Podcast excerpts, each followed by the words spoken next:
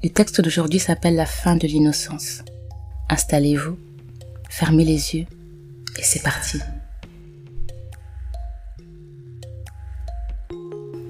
J'avais beau lui crier dessus, lui supplier de m'écouter, mais elle n'entendait rien, ou peut-être ne voulait juste pas entendre. Elle avait appris à écouter les autres, mais pas à s'écouter elle-même. Lorsqu'elle se retrouvait seule, elle ne pouvait s'empêcher de faire du bruit et de sauter partout, pour ne pas devoir affronter le vide. Hmm. Hélas pour moi, car ce n'était que dans le silence que j'avais le droit de me manifester à elle et d'imposer ma cadence.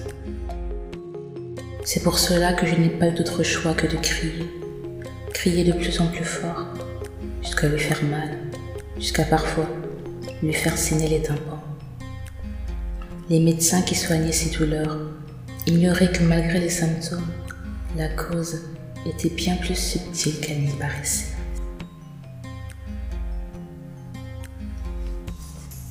Autrefois, autrefois, nous vivions en harmonie, elle et moi, dans la suavité la plus totale, totale. Nous étions animés par le son de la joie, par le rythme du bonheur. Elle, elle ne connaissait rien de la nuit de ce déprave. Elle ne se doutait pas un instant qu'à la fin de la journée, le monde s'assombrissait en même temps que ses yeux qui se fermaient, et que durant cette période, toutes sortes d'esprits maléfiques et de démons y sortaient dans le but d'aller voler la lumière de ceux qui n'avaient pas encore perdu l'espoir.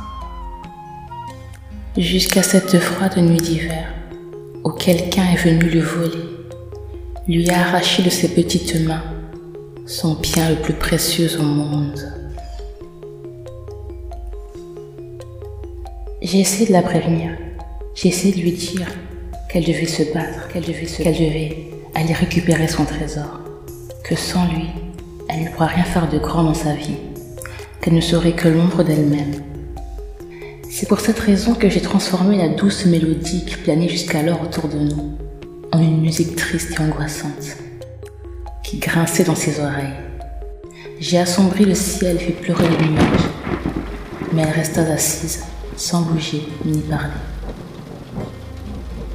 Quand elle a regardé par la fenêtre de sa chambre et qu'elle a aperçu son voleur s'enfuir en courant au bout de sa rue, elle a compris qu'on venait de lui voler son innocence, que le doux temps de l'enfance était revolu, sans délai ni préavis, et que le monde n'était pas aussi beau qu'il lui paraissait en journée. C'était la première fois qu'elle voyait la nuit, la première fois qu'elle voyait le mal.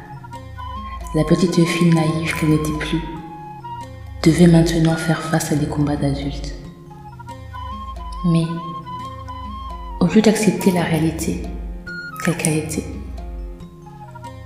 au lieu d'aller se battre pour récupérer son dû, elle a préféré se boucher les oreilles. Elle s'est alors mise à danser et à danser endiablée par le son d'une musique qui n'existait que dans son esprit. Et depuis cette nuit, jamais ne s'est arrêtée. Même lorsqu'elle était triste, même sous la pluie ou sous l'orage. Les autres se moquaient d'elle. Comment peut-elle danser du rock en plein slow Comment peut-elle sourire en hiver?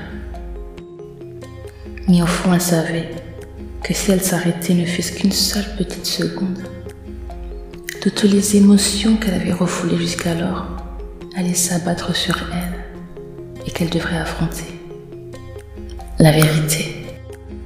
J'espère que le texte vous a plu. Commentez, likez, partagez et à bientôt pour un nouveau voyage.